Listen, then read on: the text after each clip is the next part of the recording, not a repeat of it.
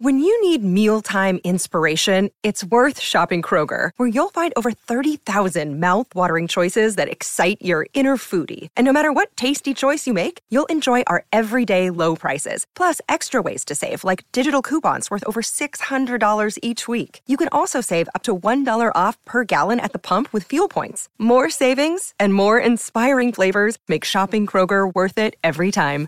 Kroger, fresh for everyone. Fuel restrictions apply. Mother's Day is around the corner. Find the perfect gift for the mom in your life with a stunning piece of jewelry from Blue Nile. From timeless pearls to dazzling gemstones, Blue Nile has something she'll adore. Need it fast? Most items can ship overnight. Plus, enjoy guaranteed free shipping and returns. Don't miss our special Mother's Day deals. Save big on the season's most beautiful trends. For a limited time, get up to 50% off by going to Blue Nile.com. That's Blue Nile.com. the second pick in the 2021 NFL Draft, the New York Jets select Zach Wilson, quarterback, BYU.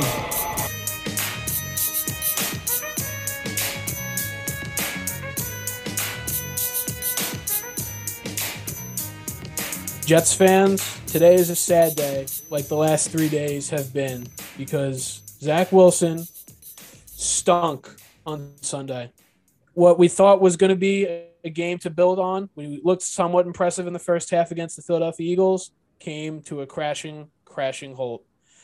Another season is over. Another season where we're looking towards the drafts before Christmas.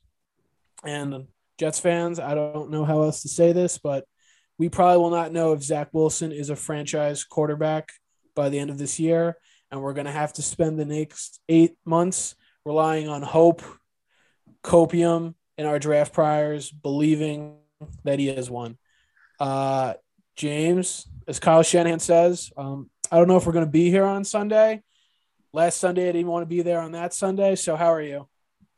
I'm doing good, Migs. How are you? Yeah, pretty shitty. Uh, Joe, how are you? Meeks, man, I don't like to see you like this. We got to like build you up. You know, maybe we're talking some prospects this week and, you know, cheer you up. We can look towards the future and maybe you could feel a little bit better about Zach, but definitely don't like seeing you like this, my man. Like, uh, let's, uh, let's get this thing going. Dylan? I feel like you'll perk up a little bit once we talk about Chris Olave because Lord knows he is your favorite prospect, maybe in the entire draft. But you know, I'm I'm not necessarily in his like disaster mode as you guys right now. I'm upset, but you know, it's it's whatever. You know, maybe he can be resurrected. Maybe we should just make Mike LaFleur the head coach. Who knows? You know, let's think. I'm trying to think of the craziest things that people are going to say on Twitter this offseason. But yeah, I mean, I'm not in panic mode yet. I think that it it sucks and it is concerning as we just said before that we have another quarterback who has has all the tools we can't put it all together but you know i'm not in disaster mode just yet the panic button's not being pushed on my end we're excited to talk about uh, chris olave's quarterback cj stroud if he were draft eligible but um no i kid i kid zach wilson could still be good it's not all doom and gloom but we do have some prospects we want to talk about today and there's been a lot of debates in the twitter streets about what what assets we should use for certain positions. I know my guy Joe's going to finally put to bed all the offensive line to score stay, so I'm excited for that. But a certain member of this podcast last year was one of the first ones uh, on the artist formerly known as Jason Oweh, known as Odafe Oweh, my guy James Coots. And there was another guy on this podcast who said no way to Oweh back in the day. And James Coots seems to have found his next Oweh. So James, take it away. Yeah, so it's actually kind of crazy that you intro you introed it this way because I will get to that in a sec. But yeah, the prospect I'm talking about is Travon Walker. He is the defensive lineman from Georgia. He's a true junior and he's six foot five, 275 pounds. So Travon is probably the hardest evaluation I've done so far this season and maybe the toughest overall. And I want to compare him to Odafe Oweh from Penn State with the Ravens, not as a one to one stylistic comparison, but just because I think there's some useful aspects of contrasting how they are both viewed as prospects. So, in terms of their weight, they're very different. But in terms of the defensive scheme hindering their ability to showcase their talents, I think that Oweh and Walker are very similar. Walker is really pretty much used in a four eye technique, which means inside shoulder of the tackle, where he's basically eating up double teams in the run game. And then on passing downs, they're using him to basically set picks for other players to go around him so that they can get free for sacks. So he's basically doing all the dirty work here. So that's not a deployment that would naturally lend itself to showcasing your natural ability.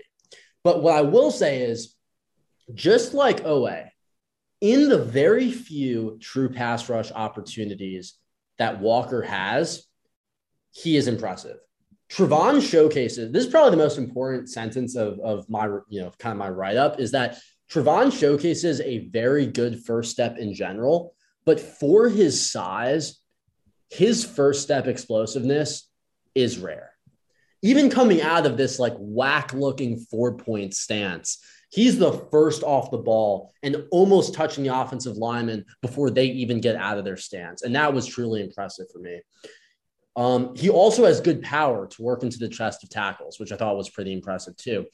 The other thing with Travon is he is really mobile for his size. I mean, I was sharing this in the Slack earlier, but I fully expect him to run around a 460 40 yard dash at 275 pounds.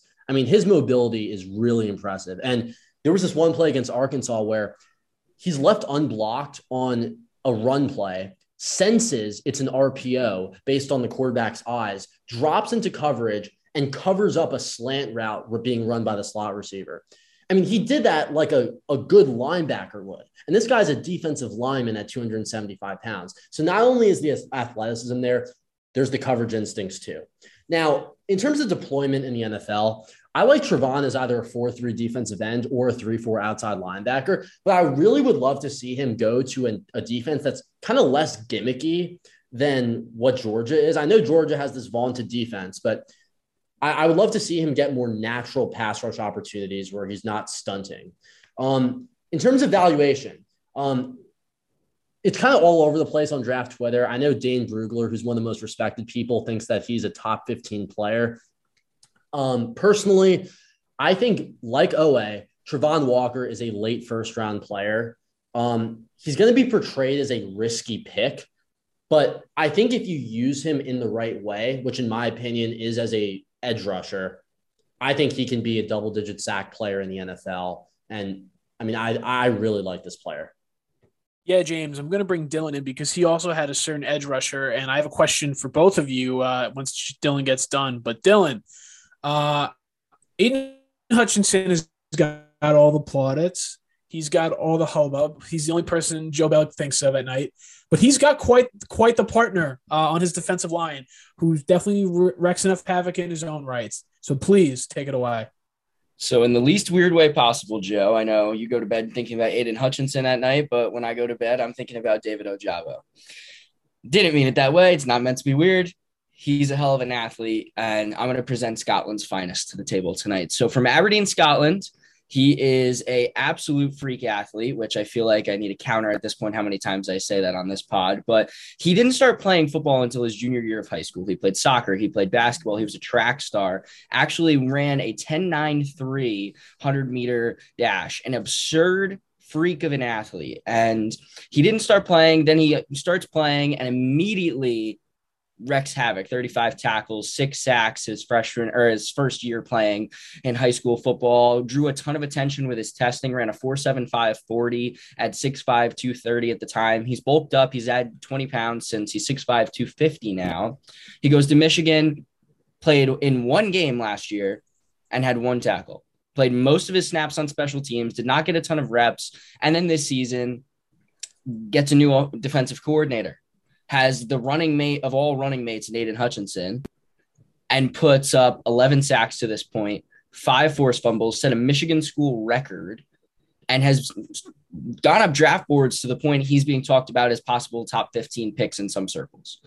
So what what happened in that time span, and who is David Ojabo? So when I see David Ojabo, I think of somebody who reminds me actually of this kind of Oweh Walker type that we're talking about, an athletic freak who, you know, put it all together. Here's the difference with me where originally if you would have asked me to watch David Ojabo at the start of the season, the first couple games, I would have seen Oweh. Now I'm seeing a guy who's become a proven producer, become a disruptor. And I talk about a disruptor because this is a guy who is a strip sack artist. Five forced fumbles is insane. But even if you watched him against Penn State, and I had a firsthand opportunity to, I came away more impressed with Ojabo in that game than Hutchinson. Now, that's not to say Hutchinson's not a better player because I do believe he's a wildly better player. He's more technical, he can do more.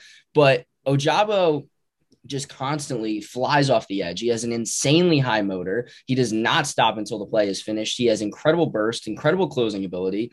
He's just a freak athlete. But therein kind of lies the problem with me with David Ojabo. As much as I like the guy, his hand he uses his hands effectively, but he does not use them efficiently his football IQ is not where it needs to be at this point. And obviously that kind of stems from the fact that he has only been playing football for a couple years. He's relatively new, but I think that there's definitely a lot of raw ability with him. And I think his pass rushing skills are obviously in, it can be insane. He has the mold to be a really, really good pass rusher. His rush defense could stand to improve. He didn't have all that time cutting his teeth like Hutchinson did in the Don Brown scheme, just rushing, uh, really just only playing on rush defense. But my problem with David Ojabo for the New York Jets is that you look at kind of the past draft picks for Joe Douglas, and even if you want to go back to past draft picks under Mike Maccagnan and New York Jets picks, who are these athletes that are supposed to put it all together. And I think of you know a couple picks that have been by Joe Douglas. I think of Jabari Zuniga. I think of Ashtyn Davis, somebody we've talked about a lot. And now we'll even throw Zach Wilson in the category of these guys who have all the tools but need to put it all together. I'm kind of at the point where how much trust do I have in the New York Jets to can competently bring a player to what their full potential is?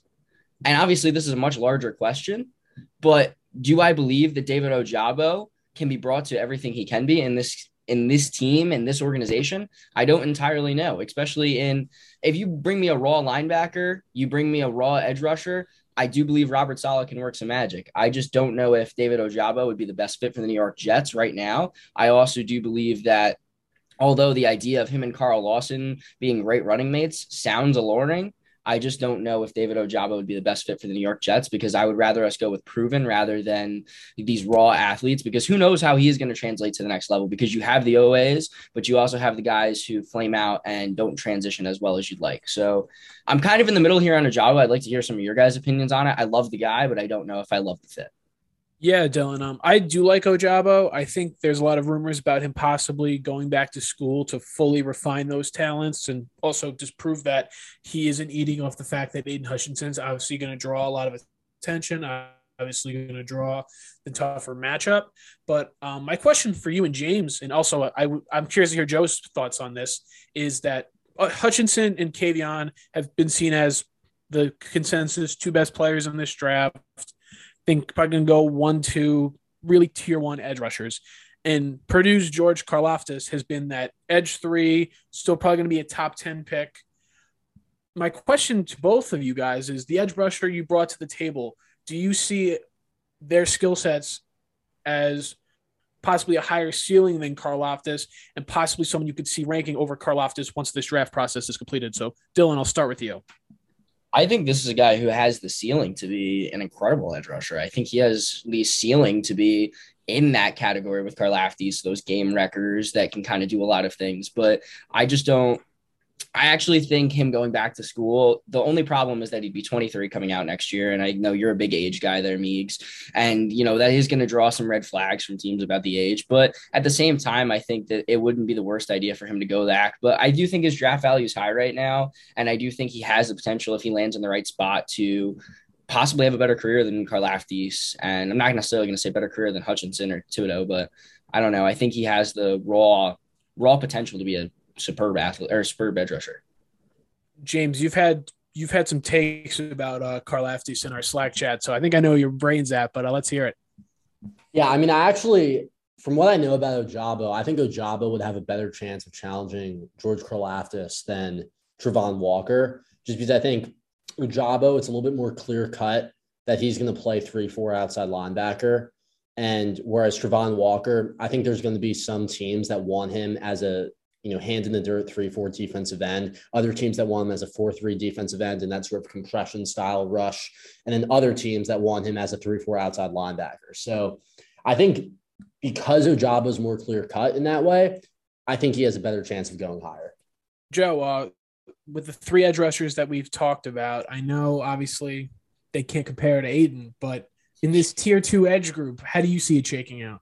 I am higher on Karlaftis over those other two prospects. I think Karlaftis is a better fit for this base defense when they're in this 4 3 base. I think that he fits a solid defense better than the other two. I think that he's interchangeable between the weak side and the strong side. And I think when it comes to that and targeting a player for the Jets, he is definitely the person that I would target over the others. Like James said, I feel like Walker maybe is a little bit more of a 3 4 outside linebacker. I think Ojabo is like a really good weak side kind of uh, edge guy, maybe not so much on the strong side. I feel like maybe he's more of this pass rushing specialist, somebody who could potentially come in and play that kind of Dee Ford role in a solid defense. So if I have to choose between those three, I'm, I'm firmly in the Karlaftis camp right now. Yeah, no, I completely agree with you. Um, with Hutchinson and Karlaftis, like the Bosa and the Watt comps, I think are just kind of lazy because they're white, and you want to get the get want to give them their flowers and put them to the good white white pass rushers because if you call them Trey Hendrickson, it sounds like an insult. But I really think they're really, really good players in their own right. And I really do like Karlaftis and what he can do, and also just his versatility about a guy you can really move inside and outside and just really wreck games because I'm like really concerned. I'm concerned about the Jets' run defense. And is it that their linebackers are just so bad that no defensive line could really stop them? Or does this Saleh scheme really sacrifice a lot of run defense to get after the quarterback? And I think a player like Karlaftis and also a player like Walker could really show out that versatility where you don't have to sacrifice the juice in the pass rush game to actually stop the run because you're not helping your young quarterback when he's got to stand on the sideline for nine minutes a game, letting up drives. They're just getting gashed run after run. But there's a player that I have loved for two years now because I still can't believe he didn't come out last year. And if you want to, if if you want to go back to the summer of 2020 when everyone was locked in their doors, there was a certain tweet from my Twitter account. I believe it was July 2020, where I said three of the best five wide receivers in college football played in the Big Ten. And of course, I was referring to Rashod Bateman, Rondale Moore, and Chris Olave. And yeah, I thought Chris Olave was a top five wide receiver in last draft.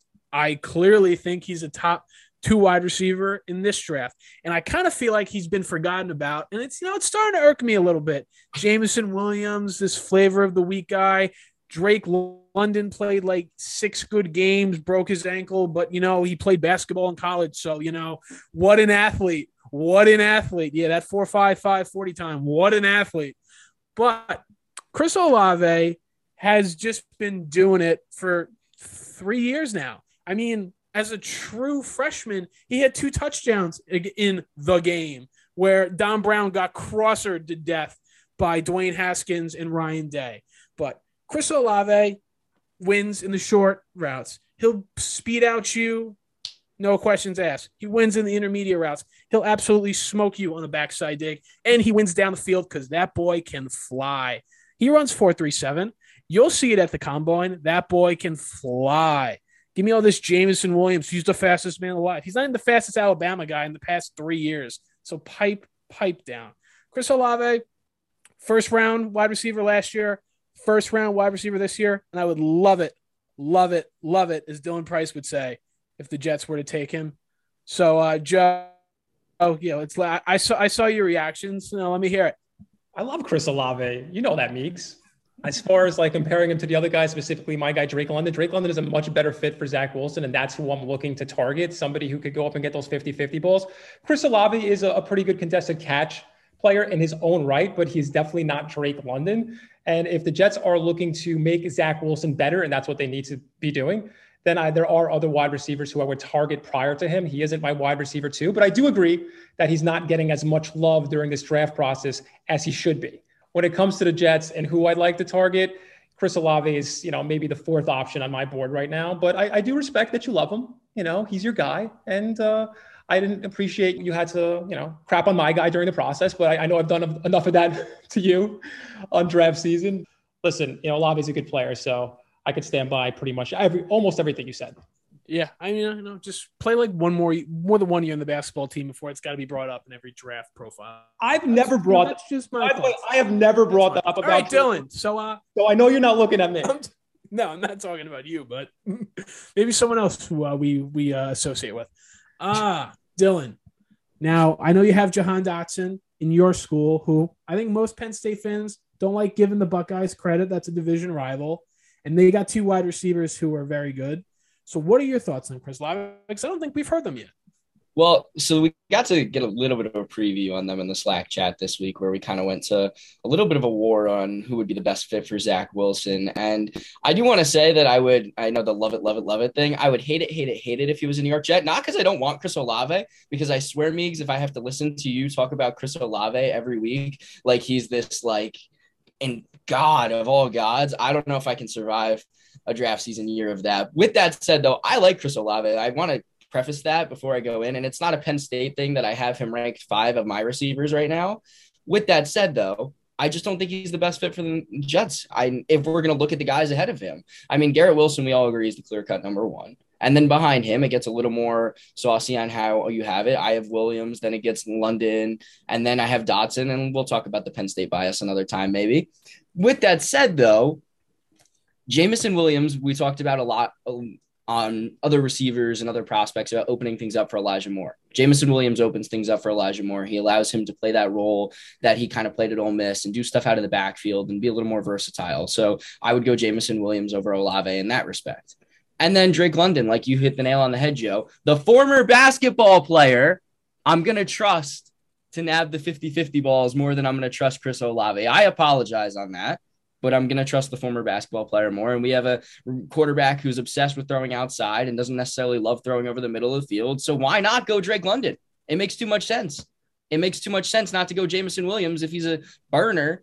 I I apologize. He's not the fastest Alabama receiver, but the fastest Alabama receiver just got in a shitload of trouble. So I'm going to lean towards going Jameson Williams or Drake London here rather than uh, going with Chris Olave. That's just a personal thing, but I like Olave. If we get Olave, I'm not going to be mad other than having to deal with you uh, loving it, loving it, loving it for the next uh, next 10 years. Yeah, Dylan, I was referring to Jalen Waddle uh, on top of Henry Ruggs, but you know, I understand why I didn't want to go there. Um, yeah, I think Drake London hopefully can won't be in a walking boot when he makes those contested catches for the Jets. But uh, James, uh, let me let me hear it because you've currently got a lot of stuff going on right now. So can you even focus on Chris Olave? Yeah, I know. I mean, Dylan, I agree with you. I think, look, I mean, Drake was on the basketball team, averaging a full rebound per game. I mean, I know that's NFL material for bringing down 50 50 balls against all pro corners. Um, no, I mean, look, I think Olave is really good. I don't, you guys know my thoughts on London, but I think people are going to draft Olave really high in the NFL just because they feel like he's such a proven commodity. I mean, he's been doing it at a high level for two years now, and he's been on the radar for about three. So, I mean, I have a lot of faith that Chris Olave can maybe have a sort of maybe like Diontae Johnson, Terry McLaurin esque like NFL trajectory, and that's a really good player. So, yeah, no, that's who I see him as. I view him as a high floor player. I think people who are going to go for the potential of the Treylon Burks, the Garrett Wilsons, even the Drake Londons, I will not fault anyone for doing that. But I just think that Chris Olave, sometimes having a proven commodity, it's very, very enjoyable. So now there's been a lot of takes on Jets Twitter about, you know, double. We saw a mock draft this week where we took two defensive backs, which, you know, bury Joe Douglas under the jail if that happens we have a lot of Jets Twitter talking about how they should just stack the offensive line and take Evan Neal and Tyler Linderbaum and really solidify that unit. But, ladies and gentlemen, we have the O line professor in our midst who's going to, you know, classes in session. He's going to set everyone straight. So get ready for a nice little lecture. So, Joe, take the floor. Mother's Day is around the corner. Find the perfect gift for the mom in your life with a stunning piece of jewelry from Blue Nile. From timeless pearls to dazzling gemstones, Blue Nile has something she'll adore. Need it fast? Most items can ship overnight. Plus, enjoy guaranteed free shipping and returns. Don't miss our special Mother's Day deals. Save big on the season's most beautiful trends. For a limited time, get up to 50% off by going to Bluenile.com. That's Bluenile.com. You're a podcast listener, and this is a podcast ad. Reach great listeners like yourself with podcast advertising from Libsyn Ads. Choose from hundreds of top podcasts offering host endorsements, or run a reproduced ad like this one across thousands of shows to reach your target audience with Libsyn Ads. Go to libsynads.com now. That's L I B S Y N ads.com. You're a podcast listener, and this is a podcast ad. Reach great listeners like yourself with podcast advertising from Libsyn Ads. Choose from hundreds of top podcasts offering host endorsements, or run a reproduced ad like this one across thousands of shows to reach your target audience with Libsyn Ads. Go to libsynads.com now. That's L I B S Y N ads.com. You're a podcast listener, and this is a podcast ad. Reach great listeners like yourself with podcast advertising from Libsyn Ads. Choose from hundreds of top podcasts offering host endorsements, or run a reproduced ad like this one across thousands of shows to reach your target audience with Libsyn Ads. Go to libsynads.com now. That's L I B S Y N ads.com. Yeah, Migs, I was going to present today Kenyon Green. I'll talk a little bit about him. Kenyon Green is this versatile offensive lineman from Texas A&M. He's really an extremely versatile player. I think that's kind of underselling him. He literally plays every position on the offensive line this year, except for center. And he's really unique in that way. It's hard to find a prospect who is as comfortable as he is playing multiple positions. But let me touch on Kenyon at another time. I kind of want to pivot here for a moment and talk a little bit more about offensive line in general, because like you said, Mig, it's been a, a pretty hot topic in Jets Twitter and really everywhere. I've been working on a piece for the new draft season website that I think is relevant. Well, let me try to give you a brief synopsis, or maybe not so brief. I think this is the moment where James usually sits back in his chair and crosses his arms because somebody's talking for too long. So, when I went back to look at the teams that went to a Super Bowl or even a conference championship in the last few years or so who didn't have an upper echelon quarterback or a Hall of Fame type of quarterback like Tom Brady or Patrick Mahomes, and who had either a young quarterback like Zach Wilson or an average to slightly above average quarterback, their offenses all had two things in common a very good offensive line and a dominant run game. Again, a very good offensive line and a dominant run game. Take the 49ers, for instance, in 2019 with Jimmy G. They had the number two rushing team in the NFL, were eighth in adjusted line yards, and had three first round picks up front Staley, McGlinchey, and Laken Tomlinson, who they got in a trade, and one second rounder, center hello, center, Weston Richburg. Richburg actually didn't play in the Super Bowl, and I do wonder if they might have won if he was available. Chris Jones dominated the interior late in that game, if you guys remember. If not, let's just say the combination of Ben Garland and Mike Person didn't do the 49ers any favors when it came to the final result. This year, San Fran isn't quite this 2019 49ers, but they still invested up front, whether through the draft, trade, or free agency. Four, I repeat, four of their five starters at the start of the season were first round picks, including recently signed Alex Mack, a first round center who played with Kyle in Atlanta. So, for those out there who think the 49ers aren't concerned with finding good interior players, I'm talking to you, James. That's just simply not true. And considering all the first round talent up front, it's clear that Shanahan likes a certain type of offensive lineman. But now let's keep going back, right? In the 2018 season, the Rams had the sixth overall ranked offensive line and the third overall rushing attack with their young quarterback, Jared Goff, when they went to the Super Bowl. Ironically enough, they lost interior offensive lineman Roger Saffold to Tennessee the following year, where he went to an AFC championship with the Titans, who did it with a similar formula a dominant run game and a stud offensive line. The Rams, however, fell to 9 and 7, had the 31st ranked offensive line, and while Jared Goff plays for Detroit right now. I think you guys know that. It seems like that was a pretty big loss to the interior. It actually kind of reminds me of when the Browns traded guard Kevin Zeitler to the Giants and their O line went from second overall to the 23rd ranked line. If you remember, Baker regressed and everybody got fired. And well, they quickly went back to building that O line with Jedrick Wills, Jack Conklin, and new coach Kevin Stefanski, going to the playoffs for the first time in years, led by the number one ranked offensive line in the league and the third ranked rushing attack with Nick Chubb. Now, let's take a look at JD. In 2017, when Joe Douglas was in Philadelphia, they had the number one ranked offensive line when they won the Super Bowl with Nick Foles. I repeat, with Nick Foles. And again, the third ranked rush attack. And in 2016, Atlanta had the sixth ranked offensive line with running back Devonta Freeman having the best year of his career when the Falcons met the Pats in the Super Bowl with Kyle Shanahan as their offensive coordinator. I remember that year very well. Devonta actually helped win me some money in fantasy football. Oh, and first round center Alex Mack was there for that too. I mean, are you guys noticing a trend here? James, Meeks? What about our very own Jets who took rookie Mark Sanchez to back to back AFC championships with the best offensive line in the league and a dominant running game? I think we all know that the core of that offensive line were two first rounders, D'Brickashaw Ferguson and center Nick Mangold. So, listen, in conclusion, I think the evidence out there on how to build a very good offense without an elite type of quarterback is pretty apparent. Again, build that offensive line and establish the run. If you don't have an upper echelon quarterback, this is the way to do it. That's why I wanted to bring Kenyon Green into the mix. For those out there who believe the Jets can compete with an average offensive line with a young quarterback in place, there's really no evidence to support that theory. If you want to win games and get the offense going, you need to invest up front. Yes, listen, the defense is important too. I get that. And those teams mentioned all fielded good defense as well. But when it comes to the offense, this is the way to do it.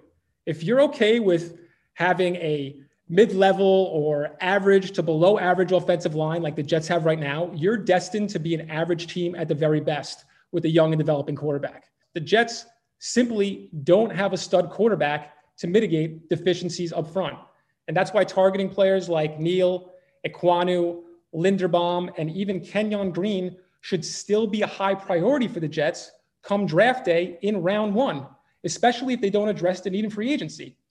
Kenyon, in particular, is a very versatile prospect. As I mentioned, he could start out at right guard and eventually be the right tackle in the future. The possibilities are endless with this guy, and he's definitely a Joe Douglas type of player he's a great option in a trade down scenario and can probably be had in that later half of round one and is at the top of my list when it comes to, I guess you could say, the second tier offensive lineman in the draft. So again, if the Jets want to compete and get to the promised land, because that's the end goal, right? Having a top notch offensive line needs to be part of the equation. And that includes finding interior players who are clearly being undervalued by some in the community. Listen, again, it would be great to develop players late, but Mike Maccagnan neglected the offensive line for far too long, and JD is left to pick up the pieces. That's just a reality of the thing. So that's kind of my spiel on offensive line and like an article that I'm pretty much writing. I hope you guys enjoyed it. I know it was a little long, but uh, what do you guys think? Uh, yeah, I'll go first, Joe. And I like Kenyon Green. I have no bad things to say about Kenyon Green. Kenyon Green's a first round player that I have zero issues trading back for in the late teens, early 20s. If you want to trade back from that Seattle pick, which is probably going to end up around 13, would be my guess, because they do get to play the Lions and the Bears in the remaining four games. So you think they're probably going to win two of those games. But um, I think a question that I have and something I think you're leaving out is that an elite offensive line doesn't mean you have five elite players. It means that your weakest, your only, what makes a line elite is how good is your weakest player. And to me, I don't think you need four first round picks and a big free agent to create that offensive line. I think Joe Douglas's vision was to have Mekhi Becton be the elite left tackle that we hope he can be. And his health right now is a massive question mark, which I think leaves all of us concerned about what he can be in the future. I think he traded up for Alijah Vera-Tucker because he views him as an elite guard. And I think he signed George Fant, he signed Morgan Moses to have actual depth there. And we'll see how they are at right tackle. And that's a question mark that we don't know how they're going to be going forward. But GVR is the worst person on this offensive line. And GVR is the reason Mekhi Becton got hurt. And he's the reason why they are, I believe, a below average offensive line. So I think you can build an elite offensive line with having a solid center, whether that's McGovern, which I don't believe it is. But if you want, if Ryan Jensen comes available, which I think a lot of Jets fans are looking into, or if you decide to get take Zion Johnson from BC and pair him with another free agent guard, if you can just raise the floor of those two positions that have massive question marks right now, I think you can have a good offensive line that doesn't require using a first round pick on the offensive line. So okay. that is my spiel to you. But me, what I'm saying is every single one of these teams that went to the Super Bowl or a conference championship had like a top 10 offensive line, really like a top five offensive line. Like, yeah, you could replace GVR with a, a decent guard, but that's not a top five offensive line. All of this evidence suggested that when you have an average quarterback or a young quarterback, the only teams that are actually going to the promised land, the only teams that are having a chance to raise that Lombardi trophy are the ones who have upper echelon, elite offensive lines. And honestly, yes, you could find those guys late. You know, the Eagles, I mean, they've been developing that offensive line for a decade. But the Jets aren't in that position. The Jets are in a position where they need to find plug and play starters who can take them to that place. All I know is that this offensive line right now is mediocre at best, and just replacing GVR isn't going to do it. I think it's going to take replacing Connor McGovern, and I think it's going to take replacing Dr. Tardif or you know however you pronounce his last name. I think it's going to take multiple pieces, and I think you're kind of risking Zach Wilson's development if you don't invest premium picks in that position. You need to go the safe route, is what I'm saying. Otherwise, we, we don't know what's going to happen. I mean, look, Zach is really struggling out there. And like, yes, it's, you know, can we blame the offensive line completely? No, you got to blame Zach Wilson as well. You know, I don't think that he's, you know, some people are saying he, you know, is seeing the field, but he's lacking confidence. I think that he's not seeing the field as well as he should. I don't think that he even saw it that well in college. You know, so bringing guys who are going to protect him, get that running game going, and then work off of that because that's really how you're going to get to where we all want to get. We want to go to the playoffs. You know, we we want to we want to we want to see playoff wins. We want to see a championship. And I that's why I think, like I said, and after all this research that I did, when you look at even Mark Sanchez and you look at every, every single one of these teams, they all had bona fide stud offensive lines. Now, some of them they addressed it in free agency. That Atlanta team had uh, Levitre, who was a second round pick. They had Alex Mack on center, who was a first round pick. They had Matthews, who was a first round pick. And then they had, I think, uh, Chester was their other right guard. He was a second round pick. You know, then I said San Francisco, three first round picks and a second round pick. Um, the Browns have two first round picks with Jack Conklin they signed. Then they have Bitonio, who's a second round pick. And then they got to, to find some, some guys like Wyatt Teller. They got lucky. You know, but the Jets are in a position where they can get lucky. That's what I'm trying to say. Like, yeah, oh great. Let, let me let me draft somebody in round three and four, plug him in, and all of a sudden he becomes the why the next Wyatt Teller. Like, dude, that's like that doesn't happen every day. You have to like. I, I feel like people are just really escaping people what it takes to win when you have a rookie like Zach Wilson. You need to build a gigantic wall in front of this kid. The only way he's going to get his confidence back is if you protect him the way he was pretty much protected at BYU. And I know there's some instances where he actually is now. Oh, look, he's got the BYU. They're protecting him like they do at BYU. That's not happening every day. The, the, the, the offensive line is wildly inconsistent. They have their good moments, but they're not good. Mid level offensive line isn't going to do shit for Zach Wilson. I'm just telling you right now. And bringing in a guard in like the third or fourth round who might be a plug and play, that's not going to do anything. Everybody's going to be talking about offensive line again next year. It's going to be another hot topic. They're going to be, oh, this offensive line still sucks. And I don't want to see that. Let's invest the picks and shut everybody up. And if for some reason they have this dominant offensive line and Zach still isn't developing, then we know what the real problem is. Let's be real. All right, James, do you have any thoughts to add? Yeah. Well, Joe, I mean, respectfully, I think you're conflating investing a ton of first round picks into offensive line with having a good offensive line, period. I mean, there are pretty much every, I mean, look at the best interior lineman from this year Creed Humphrey, second round pick, late second round pick, Trey Smith, sixth round pick, Kendrick Green, what, third or fourth round pick? And there's more. I mean, it's not just them. Look at uh, Quinn Meinerz, he was third round compensatory pick and he's bulldozing people 10 yards downfield on you know their gap scheme runs. Wyatt Teller fifth round pick traded for a seventh round pick. Look at the best one of the best young interior offensive linemen of the last probably 10 years. I mean look at uh shoot what's his name? The guy from mississippi elgton jenkins bro on the packers. He was like the 63rd pick in the second round. Yeah i like i like i like jenkins. James you're talking about like three players in the draft for every three. This is this is every, every year. Jonah Jackson every, last year. For Dude. every player, for every Creed Humphrey, there's a player who doesn't work out who's drafted in the same range. I mean, it's just it's just a fact. Actually, it's probably five of them that don't. But that's the draft. The same range. That dude, and that occurs in the first round. And like, let me tell you something about Creed Humphrey. Creed Humphrey should have been a first round pick. The NFL is obsessed with anthropometrics, sizes. How big is your arm? How big is your your torso? How much do you weigh? How long are your arms? And Creed Humphrey had short arms. He had like really, he's got like T Rex arms, alligator arms. I told you that. If he falls in the draft, it's going to be because of his arm length. Because like I said, the NFL is obsessed with that stuff. Well, Creed Humphrey is just uh, a really good example of how size doesn't matter. It's about the motion in the ocean. And let me tell you, the motion is sweet with Creed Humphrey. And like he should have been a first round draft pick. And again, that is about the NFL sleeping on potential prospects, especially centers. Like there are still executives out there like Mike Maccagnan who think that centers are not valuable. Let me tell you, they are a dying breed and their teams are a dying breed. They're going to be out. They're going to be out sooner rather than later. Center is becoming is a lot more of a popular position, and one that's going to be drafted a lot higher in the upcoming years. Mark my words. When you have players like Linderbaum available, when you have people like Creed Humphrey available, yeah, I would have loved to have drafted um, Trey Smith in the sixth round. Every other team in the NFL skipped on Trey Smith. They got lucky that he turned out to be as good as he is. And f- frankly, he's playing as well as he is because he's a better scheme fit for Kansas City and a little bit more of a gap heavy team. He's playing next to Creed Humphrey, one of the smartest players in the entire NFL, maybe one of the best, maybe potentially the best center in the NFL. So that's kind of elevated his game. The Jets don't have a center to elevate anybody's game. Connor McGovern is not elevating anybody's game. Look at AVT. AVT is even struggling in pass protection here and there because there's no communication there.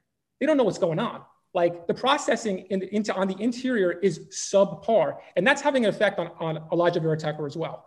They need to invest smart players up front. That's why I'm so high on Tyler Linderbaum. They need another guard.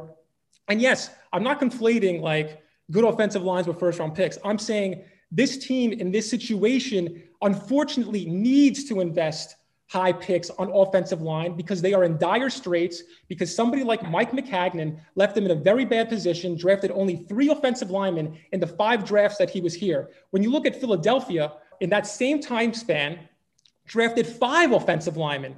And that was a, a bona fide perennial stud offensive line. And that's the difference between those two organizations. That's why I love Joe Douglas. One of the first articles I ever wrote for Turn on the Jets was let's bring in a, a, general manager who comes from a culture that knows how to build in the offensive trenches. That's why Joe Douglas was on top of my list. That's why I also like Terry Fontenot because the Saints are, again, just one of the teams that understand that you need to protect your quarterback. When they lost Max Unger, they drafted that guy you mentioned, right? McCoy as their future center. They didn't wait for Wesley Johnson or Spencer Long like Mike Maccagnan did. And again, that's why we are in this position now talking about Tyler Linderbaum because we didn't have a general manager who knew what to do in those situations. And now we are in a situation where, yes, everybody's talking, we have to take a center top 10 because the O line sucks. Zach Wilson is playing very badly. And the quickest way to rectify that situation is to beef up the O line, get the running game going, and take some pressure off the young kid. That's what I'm saying. I'm not saying like you can build a good offensive line with later round picks. Of course you can. I'm just saying the situation doesn't dictate that you do so. Bottom line. This actually parlays us right into our mailbag section. Yeah, I know. Can't transition. It's not a big deal. Ah, so our most devoted draft season listener who wakes up at 3 a.m. just listening to this podcast our guy, Joe Horning, left us with this question that ties into our O line discussion. It says, with everyone debating how hard it is to change positions for a lineman going from college to the pros, and the primary issues of this offensive line have been located on the right side, why isn't Evan Neal the clear cut option for the Jets with his history of playing right guard and right tackle? And Ekwonu has the crazy upside, obviously, the Mekhi Becton comparisons that we talked about but he's primarily played on the left side. So I'll start off with just, I think the most basic um, reason for this is that the Jacksonville Jaguars pick in front of the Jets as we speak. And if they lose, and if the Jets beat the Jacksonville Jaguars in two weeks, they will pick in front of the Jets, pretty much confirmed. The Jacksonville Jaguars, if he's on the board, are going to take Evan Neal for Trevor Lawrence. I will bet money on that. I don't care who their GM is. I don't care who the head coach is. They're going to do that. And that's probably why Ekwonu, who I think is a very good offensive lineman. I think he's going to be OTA- offensive tackle too for a lot of people, and that's why you're not seeing the Evan Neal to the Jets as often. But I love Evan Neal. He's a freak, freak of all freaks. Go look at his box jump videos. I think Joe's completely on the money. Where if you want to take an offensive lineman who can be your long-term right tackle, but also if Mekhi Becton's health issues, because then can be your left tackle. If you want that kind of versatility, Evan Neal is your guy, and I would take him if I had the choice over Ekwonu 10 times out of 10. So, Joe, you've talked a lot. So I'm going to let Dylan and James go first if that's okay. Dylan, what are your thoughts on Evan Neal? So I like Evan Neal a lot. I think he adds the versatility level, like you just mentioned, Meeks, and we've kind of hit on to the offensive line that's desperately needed. And I also think like I, I really do think we're underselling Mekhi Becton and his injury because he's spent a lot more time on the sidelines than he has on the field this so far in the green and white. And that's really concerning to me. And I do think right now it's not, it's kind of getting slowly becoming a more pressing issue for the New York Jets. But I mean, we're as good as our weakest link. You even just said it, Meeks, and I think it kind of ties back into the overall debate. But I think Mekhi Becton's one of the weakest links on the offensive line right now because he's not on the field. So in my case, I take Evan Neal if he's there. I also kind of have agreed more with Joe in the same respect of I take an offensive lineman in the first round if he's on my board as one of the best players. And right now, Linderbaum, Ekwonu, Neal, they're all three guys I consider at the top of my board. So, I mean, I think going the safe route is never a bad decision. And I think all three of those offensive linemen are guys I'd consider safe prospects and guys who I could count on to be starters for this team. And I think if you look even back to the four linemen that came out in Becton's year, I mean, Becton was the riskiest play. Becton was the big guy. Becton was the non necessarily most durable guy. And he's been a question mark. And it goes into the entire draft model that I was worried about with the New York Jets with Ojabo is that how are we going to develop guys? How are we going to handle the riskier picks? And I think Evan Neal's a safe pick, Ekwonu is a safe pick, and Linderbaum are safe picks. So I would go with those guys. I would go with an Evan Neal if he's there. James, do you agree that uh, Evan Neal's versatility makes him the clear offensive lineman? If they're going to target one in the top 10, that he should be him? Yeah, I think I agree with that. I mean, I just don't subscribe to the idea that everything is going poorly in the development of our rookie quarterback. Thus, we should make what would otherwise be bad drafting decisions just because we have all this pressure surrounding us. Like, I just think that's a poor expl. That's like poor reasoning for drafting a player. Like, look, every center that's been drafted in the last 10 years in the first round, the GMs that drafted those players thought they would be great picks. I'm sure they rationalized those picks in very similar ways to the way Joe is doing it right now on the podcast. But that doesn't mean that just because we feel certain in our conviction on that player doesn't mean that it's going to turn out to be a good pick in terms of value down the road.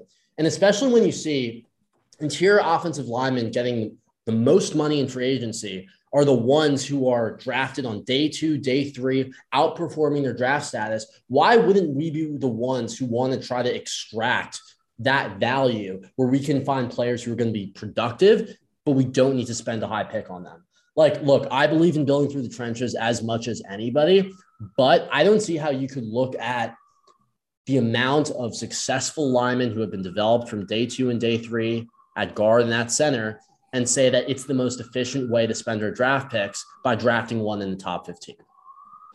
Yeah, listen, I feel like you can't base, you know, picking Linderbaum and compare him to other centers. Like, oh, he's nothing to do with those other, centers. Like, what does he have? Just because other centers didn't work out in the first round, you're like, oh, I'm not going to draft Tyler Linderbaum. I mean, what about Nick Mangold? Why don't we compare him to that particular center? I mean, that's one that worked out. What about the Pounceys? They all worked out. So I don't see how you're bringing up centers that potentially didn't, you know, come to fruition, you know, really have any relevance to drafting somebody like Tyler Linderbaum. And as far as like all those late day two, late day three interior offensive linemen who work out, who are hitting free agency, if the Jets decide to attack one of those guys in free agency, and build the offensive line like that, I'd be fine with that too. I even mentioned it. I said if they don't address it in free agency, they definitely better address it in the draft. I'm okay with that. I don't see an issue with that. But as far as like bringing one in and hoping that he, you are the team that ends up developing him, I think that's, I think that's a little foolish. And honestly, we can, I blame Mike Maccagnan a little bit yeah. for what he did, but fact is that Joe Douglas does deserve some blame as well. You know, like he could have taken Jonah Jackson in the third round was instead of like Jabari Zuniga or Ashtyn Davis. Like there were some good offensive linemen to develop in that first draft in 2020. He opted not to do it. And I honestly thought that he would do, but he didn't. He was trying to build a well rounded team. And what he should have done is really look later in the draft for another potential player to develop. And uh, again, that's also on Joe Douglas. Like he didn't do that. And now we are in this situation where we have to keep revamping the offensive line, potentially with high priority picks. I mean, that's the way it is. As far as Joe's question goes, Um, it's as far as the Ekwonu and Neal, like, yeah, Neal is the more versatile player right now. He has experience at other positions. So obviously his transition would be a little easier.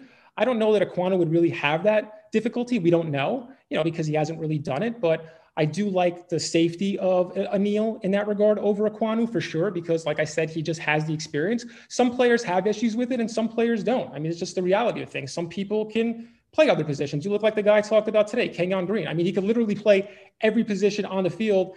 But I do remember this one thing that's something that stood out to me, but it could be just this particular offensive lineman.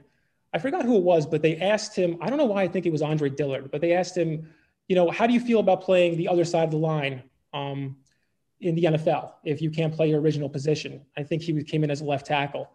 And he asked the reporter, he's like, what hand do you write with? And they're like, well, I'm a righty. And he said, well, try writing with your left hand because that's what it's like. Now, I don't think that it's that difficult, but I think it is potentially that difficult for some people. So I would go the safer route and target somebody like Neal who already has the experience. Let's just put it that way. Yeah, I'll just end with this. If Joe Douglas misses on a first round offensive lineman, that won't get him fired. If he misses on Zach Wilson, he's probably going to get fired. And I think we have to realize that that could greatly influence his draft plans and just something that we all have to be prepared for. But this episode started out a little melancholy, a lot of excitement, got pretty contentious. You know, Joe and his four corners defense, you know, felt like his back goes against the wall. But that's what you get on draft season. You really never know what you're going to get. You're going to get a lot of emotions and you're going to get a lot of laughs. So, Great talking to my guys again. Make sure you're subscribed to the pod. Make sure you're subscribed to Badlands. Make sure you're watching Turn on the Jets live. They just had an episode with Joe Caparoso. So make sure you're following all of that. The Jets, we're not a regular season team. We don't win games. It's all about the offseason. That's where we shine. We got like six offseason championship belts in the past decade. And this year, Turn on the Jets is going to help make it seven. So I love all my listeners. I love you guys. And I'll see you next week.